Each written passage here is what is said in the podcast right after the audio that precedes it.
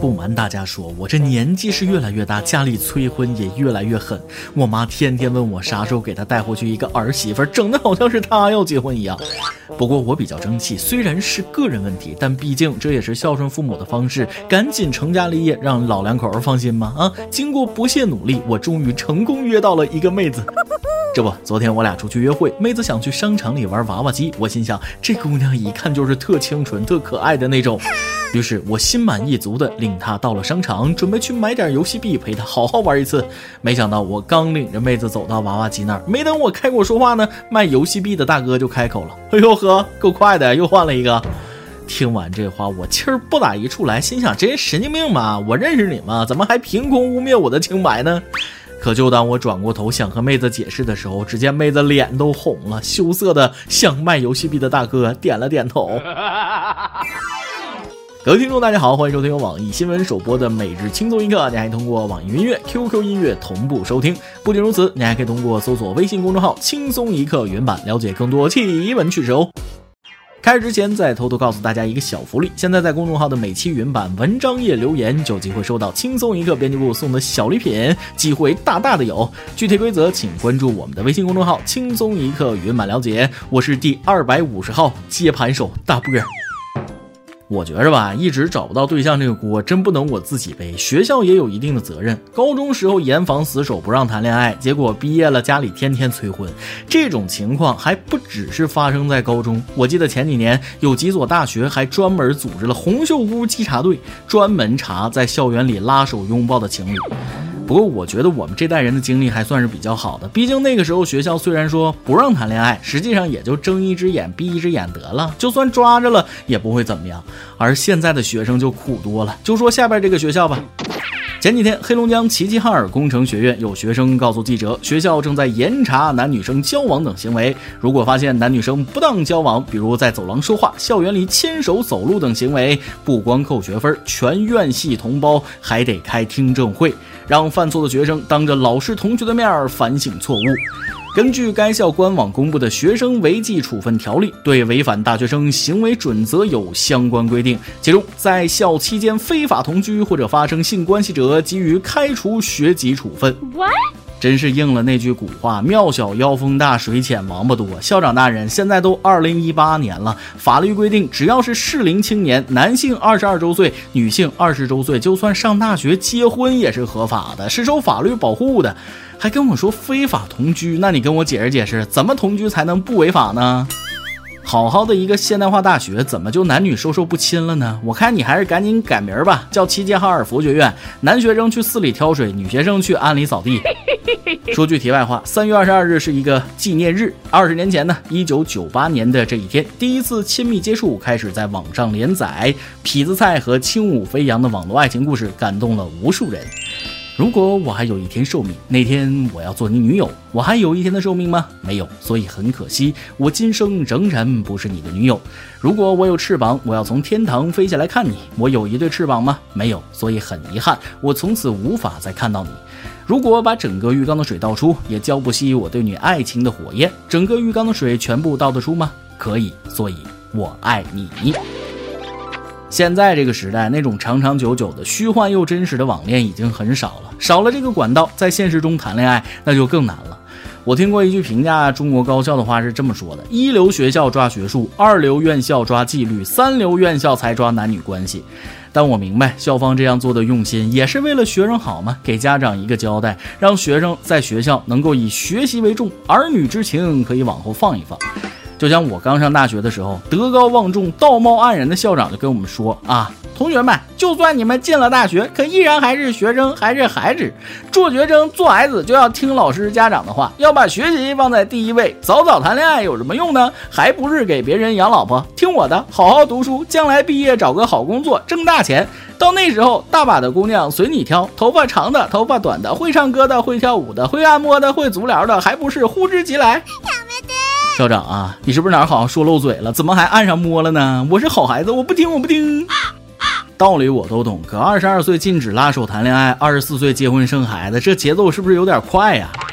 其实吧，对大学生同居，我不赞成也不反对，毕竟大家都是成年人，学生是十八，又不是八岁，已经有为自己行为负责的能力。男女问题上好与不好他们自己承担。再说了，你怎么抓？要不跟附近宾馆合作一下，搞个现场直播，传网上去才过瘾呗。我明白学校出发点是好的，但别矫枉过正了。你以为这样严抓就不会有人谈恋爱了吗？事实证明，你越扯，人家小情侣抱得越紧。男女青春期荷尔蒙分泌旺盛，这是谁也阻止不了的。还不如大力普及正确的恋爱观和性知识，对学生展开相关教育，树立正确的爱情观、婚姻观，让他们懂得如何爱自己、爱他人，这才是关键。所以，咱们的每日一问来了，各位听众网友的初恋在多大年纪呢？最令你难忘的事儿是什么呢？行了，咱们这些单身狗就别跟着义愤填膺的瞎激动了，就好像你们一个个的都脱单了一样。就算没这个规定，你们不也找不到对象吗？其实吧，家长不让你们早恋，真是为了你好。不信你自己想想，这么小的年纪，太早知道自己又丑又穷，找不到对象，那太影响身心健康了呀。这件事又充分说明了，世界上百分之九十九的矛盾都可以用“关你屁事儿”和“关我屁事儿”来解决。就像下面这位丧心病狂的女士，前几天香港一间餐厅里，一位女士居然把茶杯当成尿壶，让儿子当众脱裤尿在杯里，还将茶杯放在桌上，结果让一名邻桌的男顾客看到了，大声提醒店员杯中有排泄物。没想到该女子反击说：“关你屁事儿！”还表示要报警。要我说，这可能是误会啊！医书上不就说了吗？童子尿是药引子。其实当事人当场喝掉的话，我觉着是可以理解的。有病治病，没病养生呗。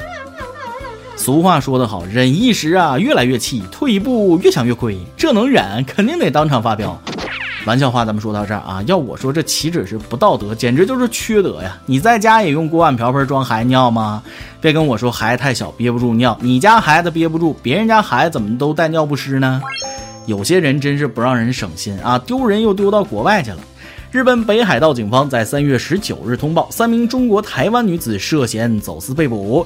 原来啊，去年十一月，他们将价值近三百万元、重十点五公斤的黄金做成胸罩，藏在内衣中，企图直接入境日本。你们日本人懂什么？瞎抓人！我们中国古代的武将胸前都挂护心镜，男的挂一个，女的挂俩啊！这三个女侠胸怀绝世武功，快点放人！有些女孩子别总天天抱怨穿内衣多难受多不舒服，你看看人家，我估计给你个二斤的金胸罩，你照样穿起来就跑啊！看来这年头世界各地的警察也都是不好当，啥样人都能碰着啊！再说说咱们中国有位民警同志，当警察不光专业技能过硬，想救人还得有一身撩妹的技能。前几天，四川泸州市居民楼，一名年轻女士因为情感纠纷，爬上四楼的窗台，打算轻生。前来处置的年轻民警为及时将轻生者劝起来，急中生智，大喊：“漂亮姐姐，看我，看我，看我这个小鲜肉！”不光如此，还撒上娇了：“看我嘛，你先下来好不好？下来我陪你慢慢谈。对了嘛，乖。”经过警察撒娇，哦不，经过警察的劝解，最终女子放弃了轻生的念头。这是我第一次觉得“小鲜肉”这个词儿不讨厌了，最主要还是警察叔叔专业技能靠谱，嘴也太甜了。虽然咱不是小鲜肉，颜值也不高，嘴也不甜，但在救人这件事上，那也绝对是不含糊。我长得丑，照样能救人于水火之中。当时这姑娘看我一眼，估计直接晕倒在地了。这哪是小鲜肉，分明是长了毛的老腊肉啊！民警同志也是靠自己的智慧把轻生姑娘救了下来啊！这样的小鲜肉，每天请给我来两份。而下面这位警察同志面对的人就更让人哭笑不得了。话说，铜陵有一名男子报警说自己车窗玻璃被盗，当民警赶到现场对车辆进行检查时，才发现这玻璃根本就没被盗，而是他妻子在停车的时候忘记把窗户升上来了。缘分呐，这大哥症状和我一样。有一次早上起来，发现我老婆没有了，这把我急的，怕不是被别人绑架了吧？我第一时间赶紧报了警。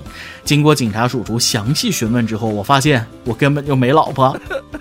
这位大哥，幺幺零拨着好玩吗？你这智商会报警不容易啊！别整没用的。老实交代，是不是喝酒了？建议警察叔叔测测酒驾。不过咱们也别笑话人家，谁都有智商不在线的时候。你敢说你没有拿着手机找手机的时候吗？没有关了门之后还怀疑自己没关的时候吗？就拿我来说吧，有次上班着急，那天还赶上下大雨，我就打了个车。刚下出租车，发现手机可能落车上了，雨中一顿狂追啊，追了快一里地。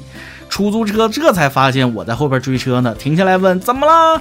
这时我发现手机就在我手里握着，老尴尬了。于是我为了缓解尴尬，急中生智的说了一句：“哦，没啥事儿，就是想告诉您一声啊，雨天路滑得注意安全，师傅慢点开。”行了，惨痛的回忆就到此为止吧。最后，我要给各位在座的女同胞带来一条好消息。最近，外国科学家研制出一种男性口服避孕丸，只要每天服用一次，就会降低精子生成所需的睾酮和其中两种激素，而不会让女性怀孕。经初步测试显示呢，这种药安全有效，不会影响性欲，精子仍维持健康及生育能力。这款新药曾在一百名男性身上成功测试，为期一个月。行了，这下男女平等了。以前光女性吃，这回男人也跑不了。不过我作为男人，还是觉得避孕不是主要的，能不能先把男性脱发这事儿摆平了？毕竟避孕的方法可以有很多选择，比如说我什么都不吃，什么都不用，就我这长相足够避孕了。今天你来阿榜跟天马那么上期问了，你的睡眠还好吗？说说你的作息时间呗。翻了一遍留言，我发现很多网友们的回复都很积极呀。微信网友沉默说了：“说出来，主持人不要伤心。我午睡不听点什么睡不踏实，所以你就成了我的半眠声音，而且时长正合适。点歌结束，我正好醒了。看来以后这节目为了你的午睡得再加长一点啊。”微信网友难说了，今天这个问题简直问的是我的心里话呀！我一个二十七岁的老大不小的姑娘，每天九点左右就睡，被同事嘲笑老年人。我跟他们说，超过九点半就是熬夜，需要停。他们非常羡慕我的睡眠，八点半睡都能睡着，跟我单身应该有关系。玩手机还不如睡觉，早上五点左右醒。我的生物钟就是这样，睡不了懒觉，睡不着命苦。你可不能这么想，你这是典型的成功人士的作息时间啊，多规律。微信网友 amber 说了：“我是在校大学生，争取做早睡早起的健康人儿。作为社霸呢，每天强迫大家十点半熄灯睡觉，其实只有两个人睡了，其他人都在耍手机。早上七点起床，周六日也不例外。早上也就不强迫大家了，但每次周末早上吃完早饭后，都会去隔壁宿舍折腾他们整个宿舍。再后来，他们已经形成了在周末锁门的习惯。”羡慕啊！我上大学的时候怎么就没你这样的带我一块睡觉呢？我相信等毕业之后，他们都会感谢你的。微信网友眷恋一程说了：“我每晚十点半躺下看一个小时的手机，然后打开轻松一刻，定时三十分钟，听着主持人的声音入睡，那是睡眠相当的好啊！”哎妈呀，都给我说的不好意思了。顺便问一句，要不咱们再开一个专门催眠加美颜的音频节目啊？爆料时间。微信网友保持发型高耸入云，跟我们分享了一件和女朋友的趣事。昨晚睡觉的时候要下雨打雷了，我对象突然掀开被子钻进我怀里撒娇：“亲爱的，晚上有点害怕，要抱抱。”我一把推开他，赶紧一边去。上次去鬼屋，你跟那些鬼挨个握手，搞得跟明星见粉丝似的，你害怕个毛线啊！呃，这位钢板直男兄的脑洞你有点直啊！再来一段。微信网友李白白跟大家分享了一件发生在他身上的糗事。主持人，我感冒上火好几天了，这几天工作又很忙，一直抽不出空来休息，加上用嗓过度，今天突然就失声了，我吓坏了，连忙在家庭群里发了条消息，并配了一个哭泣的表情包。没想到一分钟之后，我爸妈电话马上打来了，问我到底出了什么事儿，还要我告诉他们那个人是谁，给我整懵了。我这才知道，原来我把失声打成了失身，这坑爹的输入法。谁还没有这种尴尬的时候啊？有一次梦中女神问我在做什么，我就回复她在午睡，睡了一个小时了。结果拼音联想输入法，我把小时选成了小姐，睡了一个小姐。你们知道我单身的原因了吧？一首歌的时间，一名网友点歌说了：“主持人，我要给我可爱的女同桌点一首《等你下课》。尽管她总是欺负我，但她还是挺惹人喜欢的。在这里，我想对她说一句：尽管你总是欺负我，我还是不会还手的。最后，祝愿她中考顺利，一直欺负我。后生可畏啊！才初中你们就……”哎，老身深感惭愧啊，羡慕、嫉妒、恨。不过还是要好好珍惜你的同桌。据不靠谱的研究显示，初恋发生在同桌身上的几率是百分之八十。小伙子，你要小心了。这首歌就送给你那位可爱的同桌，也祝你们两个人都能中考顺利，学业有成。由电台主播讲当地原汁原味的方言，播轻松一刻，并在网易和地方电台同步播出吗？请联系每日轻松一刻工作室，将您的简介和录音小样发送至 i love 曲艺 at 幺六三点 com。以上就是今天的网易轻松一刻。有什么想说，可以到跟帖评论里呼唤主编曲艺和本期小编包包包小姐。对了，曲总监的公众号曲一刀里面有许多私密硬货与你分享，敬请关注。最后，祝大家都能头发浓密、睡眠良好、情绪稳定、财富自由。我是大波儿，咱们下期再会，拜拜。你住的巷子里，我租了一间公寓，为了想与你不期而遇。高中三年，我为什么为什么不好好读书？没考上跟你一样的大学，我找了份工作。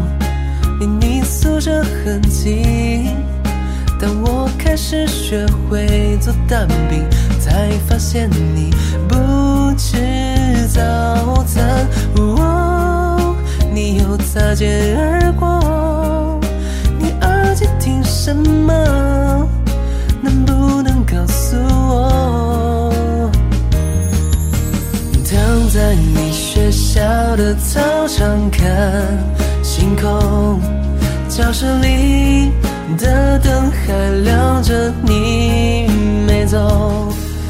记得我写给你的情书，都什么年代了？到现在我还在写着。总有一天，总有一年，会发现有人默默的。陪在你的身边，也许我不该在你的世界。当你收到情书，也代表我已经走远。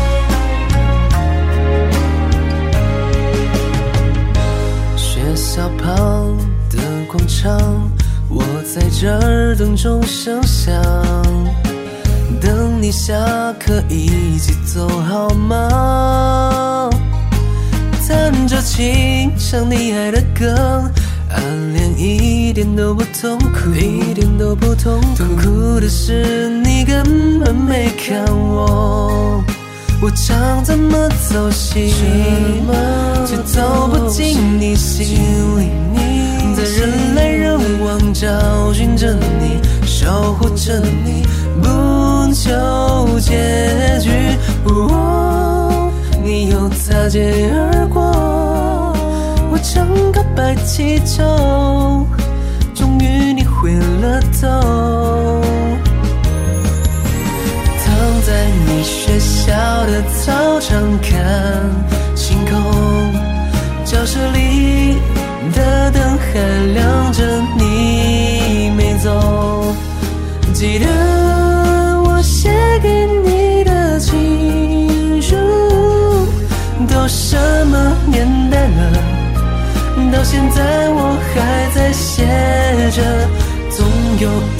总有一年，会发现有人默默的陪在你的身边。